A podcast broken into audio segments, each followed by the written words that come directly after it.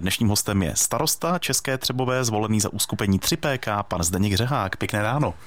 Dobrý den, přeju vám i posluchačům. Tak vy jste nový starosta. Jedním z hlavních programových bodů, se kterými nové vedení města nastoupilo, je změna poměru na městském úřadu.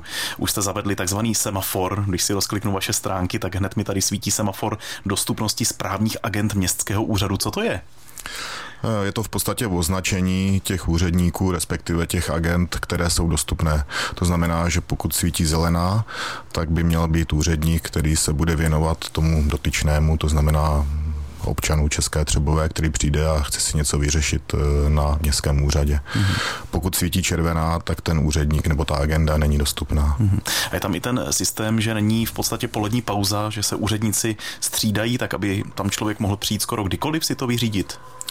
Eh, ano, i to jsme zavedli. Eh, je pravda, že se může stát, že přijde občan, který chce řešit konkrétní věc a je možné, že se ten konkrétní úředník, které se věnuje, který se věnuje té patřičné agendě, mm-hmm. nebude dostupný, ale nemělo by se stát, eh, že se nebude tomu občanu nikdo věnovat. To znamená, že vždycky by měl eh, občan odejít eh, nebo měl by být obsloužen aspoň, aspoň tím, že by měl eh, úředník říct, eh, podívejte, dotyčný tady není, budu se vám věnovat já, pojďme vyřídit nějaké základní věci a počkejte chvilku, než přijde eh, ten dotyčný, který se vám bude věnovat.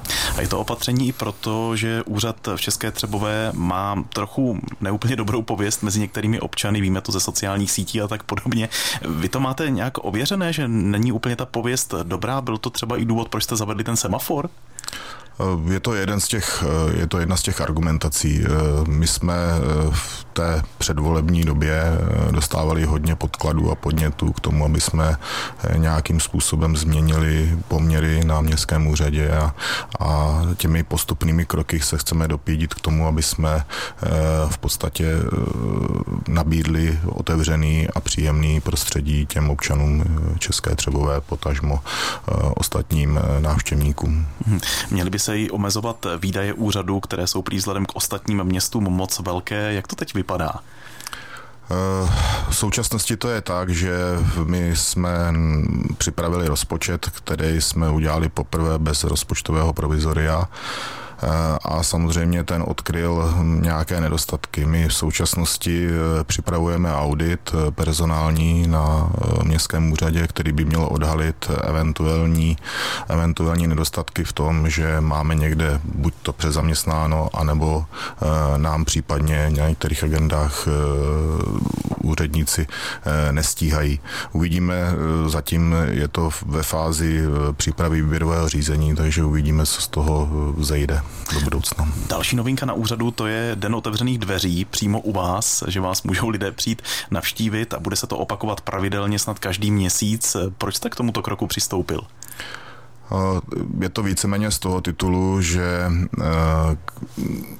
tím, jak jsme deklarovali, že bude otevřen úřad a že se k nám občané můžou přijít v podstatě pozvat nebo přijít se podívat k nám, tak to samozřejmě platí, ale stává se, že nejsme k dispozici, jak já, tak eh, obě místo starostky a eh, proto jsme zvolili nějaký termín, eh, v současnosti to je 18.1. a kdy budeme k dispozici opravdu, že budeme, to znamená, že budeme na místě, budeme v kanceláři a budeme připraveni na návštěvy občanů. To znamená, že deklarujeme, že budeme na úřadě, Samozřejmě je možné se domluvit schůzku i v jinou dobu, to je, je logický, ale může se stát, že vzhledem, vzhledem k programu a vzhledem k vytíženosti naší e, nebudeme k dispozici. Český rozhlas Pardubice vám postupně představuje starosty zvolené z nedávných voleb a novým starostou České Třebové je pan Zdeněk Řehák za uskupení 3PK. Ten je dnešním hostem a už jsme tady probrali to, jak to bude vypadat přímo na městském úřadu, přímo na radnici. Tak se pojďme zaměřit i na další aktuality z České Třebové, třeba na kompostárnu. Vy jste spustili provoz, všechno funguje tak, jak má. Daří se vám postupovat v testech i následné certifikaci, abyste mohli prodávat vlastní kompost? Zatím, co ty zprávy jsou, tak samozřejmě ten provoz se musí rozběhnout. Ten rok 2022 byl v podstatě záběh, to znamená, že jsme začali ukládat odpady, bioodpady na kompostárnu a začali jsme uh, připravovat kompost jako takový. Uh, v současnosti běží certifikační procesy, opravdu se snažíme uh, se dostat do místa, kde by jsme měli k dispozici certifikovaný kompost, tak aby se dal i prodávat. Ten systém souvisí i se svozem e, odpadů a e, evidentně e, ten rok 2022 ukázal, že se šlo správným směrem. Systém svozu odpadů tříděných dům od domu je opravdu evidentně prostě pomohl a město jako takové šetří poměrně významné peníze v tomto hmm. směru. Stav silnic taky musíme zmínit. Chystají se nějaké opravy v tomto směru? Eh, určitě chystáme. Eh, ty opravy se ale musí připravit, eh, musí se připravit projektové dokumentace. Mm, teď tou zásadní velkou opravou, která teda nebude v gesci České Třebové, ale připravuje kraj, to je ulice Kubelkova, ale je tam spojená investice v tom, že musíme provést opravu chodníků, takže to bude jedna z velkých, to bude jedna z velkých oprav, kterou budou třebováci vnímat v tom roce 2020. 2023. Jak to vypadá s parkováním ve městě? Jsou tam nějaké problémy?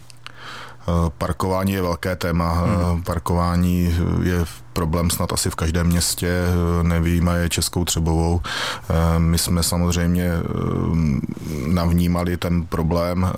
V současnosti se snažíme vytvořit spíš prostory pro parkování, než bychom zaváděli nějaké restrikce, ale samozřejmě to je taky proces na delší dobu a je to poměrně nákladné, takže uvidíme, jak se nám bude dařit ty projekty dotáhnout do zdárného konce.